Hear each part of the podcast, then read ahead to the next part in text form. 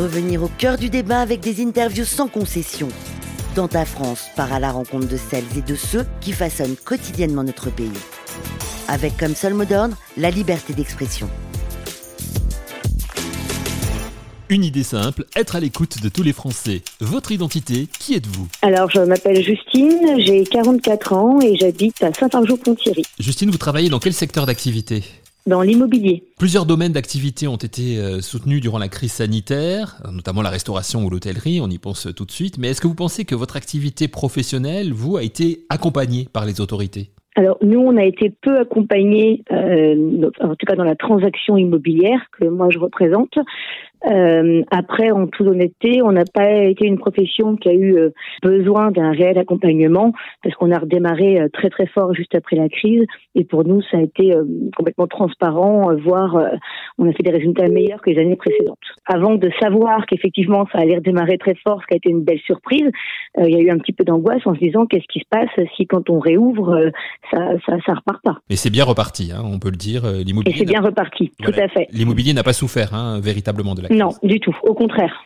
Mais est-ce que quand même la crise a modifié vos activités, vos emplois du temps, vos tâches quotidiennes? Est-ce qu'il y a eu des impacts majeurs dans la manière de gérer votre travail? Oui, ça, a modifié euh, notre manière de travailler avec nos clients. On avait l'habitude de recevoir systématiquement nos clients euh, en agence, de les emmener nous euh, en visite. Euh, aujourd'hui, c'est quelque chose qui s'est complètement transformé. Euh, les prises de rendez-vous se font avec, on donne l'adresse, on se retrouve directement chez les clients.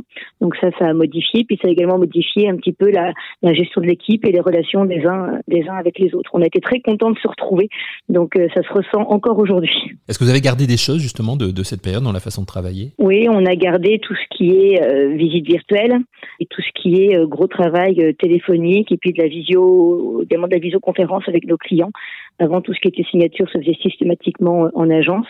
Aujourd'hui, euh, lorsque les clients sont un petit peu loin, on fait, euh, on, fait ça en visio. Humainement, vous, Justine, comment est-ce que vous avez vécu les, les différents confinements? Alors, le premier, plutôt bien.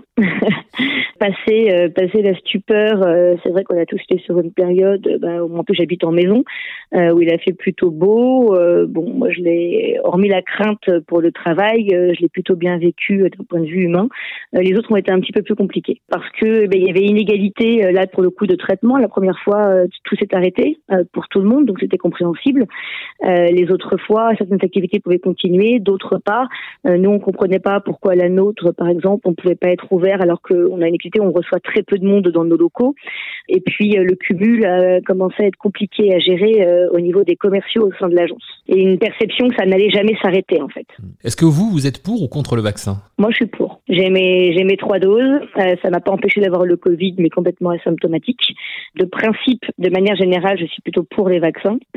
Et là, en tout cas, en, en particulier, j'avais aucune crainte spécifique par rapport au vaccin. Et dans ma tête, si ça permettait de sortir de cette crise, il fallait y aller. Alors, on est en période d'élection présidentielle, elles arrivent à grands pas. Est-ce que vous vous sentez concerné? Alors, pour la première fois, j'ai toujours été extrêmement intéressée par tout ce qui concernait la politique depuis assez jeune. Et pour la première fois, je me sens absolument pas concernée. Je n'arrive pas à m'intéresser à cette élection qui arrive. Je me sens représentée par aucun des candidats. Euh, je trouve que les débats volent tous bas.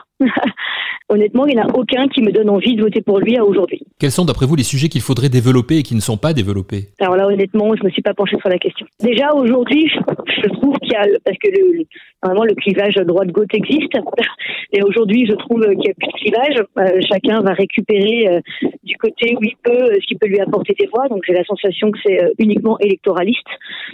Donc je trouve que chacun dans son camp ne développe pas de différence par rapport aux autres, que c'est juste des questions de personnes et des questions d'idées en fait. Alors il y a eu beaucoup d'abstention hein, lors des dernières élections, notamment les municipales et les, régionales de l'an dernier.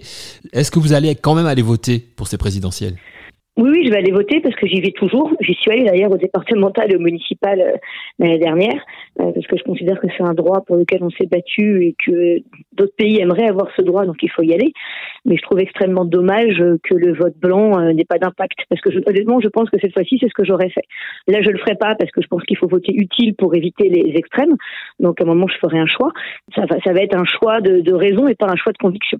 Et ce choix de raison, vous l'avez pas encore fait? Non, je l'ai pas encore fait votre cœur balance avec quand même un ou deux candidats ou pas? Oui, entre deux candidats. Entre Macron, mais qui m'a pas convaincu euh, sur euh, ce qui s'est passé euh, sur les cinq dernières années, et puis Valérie Pécresse, mais pour qui j'ai aucune affinité particulière, si ce n'est que c'est plutôt ma famille politique habituelle.